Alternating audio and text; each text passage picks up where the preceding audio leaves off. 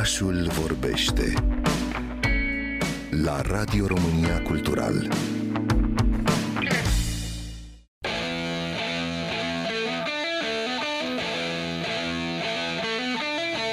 Mediul romanului grafic ocupă un rol semnificativ și polivalent în cadrul literaturii contemporane și a vizualului. Importanța o putem defini prin mai multe dimensiuni cheie, precum capacitatea de a explora o structură narrativă extrem de complexă ce se dezvoltă atât pe plan orizontal cât și vertical și de a o reda prin construcții vizuale simbolice din punct de vedere estetic, sau potențialul acestora de a aborda pertinent situații și probleme socioculturale. Watchmen al lui Alan Moore este exemplul perfect. Putem observa această complexitate narrativă ce are la bază o istorie alternativă a Statelor Unite ale Americii, care ne este redată în nouă cadre de dimensiuni egale aranjate pe pagină, pline de simboluri, paralele și trimiteri la alte capitole, într-un soi extrem de stilat de metanarațiune stratificată. Maus, de asemenea, singurul roman grafic distins cu un premiu Pulitzer, este un alt exemplu de lucrare care împinge limitele, în special în ceea ce privește narațiunea. În Maus, fiecare cadru este de sine stătător, însă dacă faci un pas în spate și privești întreaga pagină, poți descoperi că aceste cadre formează o imagine întreagă plină de simboluri, această tehnică ajutând la cultivarea vizuală a cititorului și încurajându-l să interpreteze și să analizeze critic informațiile vizuale. O abilitate bună într-o lume saturată de elemente vizuale.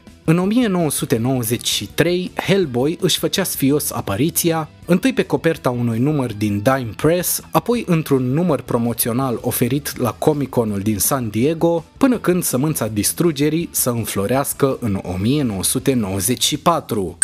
Pentru cei neinițiați, Hellboy spune povestea lui Anung un Rama, traducerea numelui fiind și pe fruntea lui este așezată o coroană de flăcări, un demon invocat pe pământ de către un grup de naziști ocultiști, totul cu scopul de a-i ajuta în cel de-al doilea război mondial. O intrigă care își găsește liant în zvonurile din viața reală care au împânzit anii 40. Bref, Forțele aliate își fac apariția și se ocupă de naziști, iar bebelușul roșu cu coarne are să fie luat în grijă de către un profesor care îl va trata ca pe propriul lui copil. Câțiva ani mai târziu, ajuns la maturitate, Hellboy nu manifestează nici de cum maleficul intrinsec al demonilor clasici. Hellboy are un simț al umorului ironic, iubește pisicile, miroase a arahide prăjite, este considerat cel mai bun investigator de paranormal din lume și lucrează pentru o agenție internațională non-guvernamentală împotriva forțelor întunecate. Creată de Mike Mignola și scenaristul John Byrne, seria Hellboy îl poartă pe personajul eponim printr-o serie de povești cât mai diverse din punct de vedere stilistic și al tonalităților. De la povești cu rădăcini în folclor, la anchete misterioase pulp, la Robinsonia de vintage, până la horror cosmic Lovecraftian. La fel ca în Watchmen sau Mouse, Mignola a pus și el accentul pe pagină în detrimentul secvenței liniare de panouri pentru Hellboy, iar stilul caracteristic al artistului îi conferă lui Hellboy o autenticitate estetică unică în peisajul romanului grafic. Când privești o pagină din Hellboy, observi câteva elemente distincte.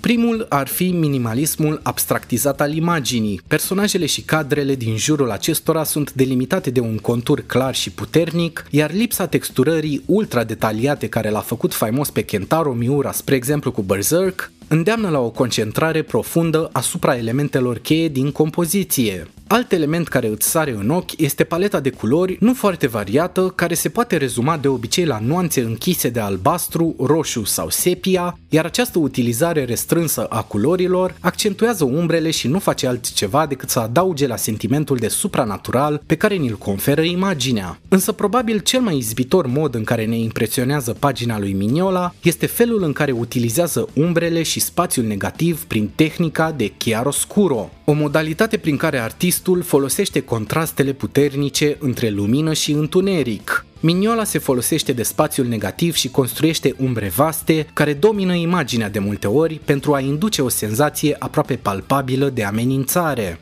Nimic altceva nu arată cum arată ceea ce face Mignola. În mod firesc, au tot existat adaptări ale lui Hellboy în alte medii, cea mai cunoscută fiind dilogia lui Guillermo del Toro, însă care s-a depărtat destul de dramatic de estetica lui Mignola, optând pentru o abordare mult mai suprarealistă, plină de frenezie. Romanul grafic, în schimb, abordează altă tehnică și îl scufundă cu forța de multe ori pe cititor într-o liniște înăbușitoare. Însă anii 2000 au marcat începuturile filmelor cu supereroi, iar singura abordare acceptată era cea plină de acțiune, unde exploziile și monștrii sfâșiați primau în fața oricărei alte interpretări, iar din cauza mainstream-ului care a perceput Hellboy ca pe o poveste palp de acțiune cu demoni, alte adaptări urmau să apară care aveau să aducă un sentiment profund de confuzie cu privire la felul în care trebuie abordată această franciză. Vorbesc evident de jalnicul reboot din 2019 cu David Harbour în rolul eponimului și de câteva jocuri video pentru consolele generațiilor trecute care erau pastișe ale rețetei Bayonetta sau God of War. Pe scurt, bătaie multă, sânge și mai mult. Însă, următoarea adaptare sub formă de joc video intitulată Hellboy Web of World, care își are lansarea chiar mâine, reprezintă o transpunere 1 la 1 a esteticii lui Mignola, iar din punct de vedere al gameplay-ului, pe lângă faptul că Web of Word funcționează după rețeta roguelike a lui Hades, putem observa adoptarea tonului din romanele grafice, luptele fiind intime, corp la corp. Mignola a lucrat și el la adaptare, supervizând povestea jocului, așa că putem privi cu speranță către acesta.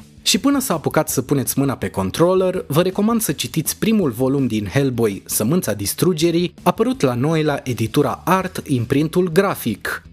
Numele meu este Teodorin Eluș Vă aștept și joi pentru o nouă ediție Pop It Out Loud, iar între timp ne putem auzi pe pagina mea de Instagram, Teodorineluș cu TH.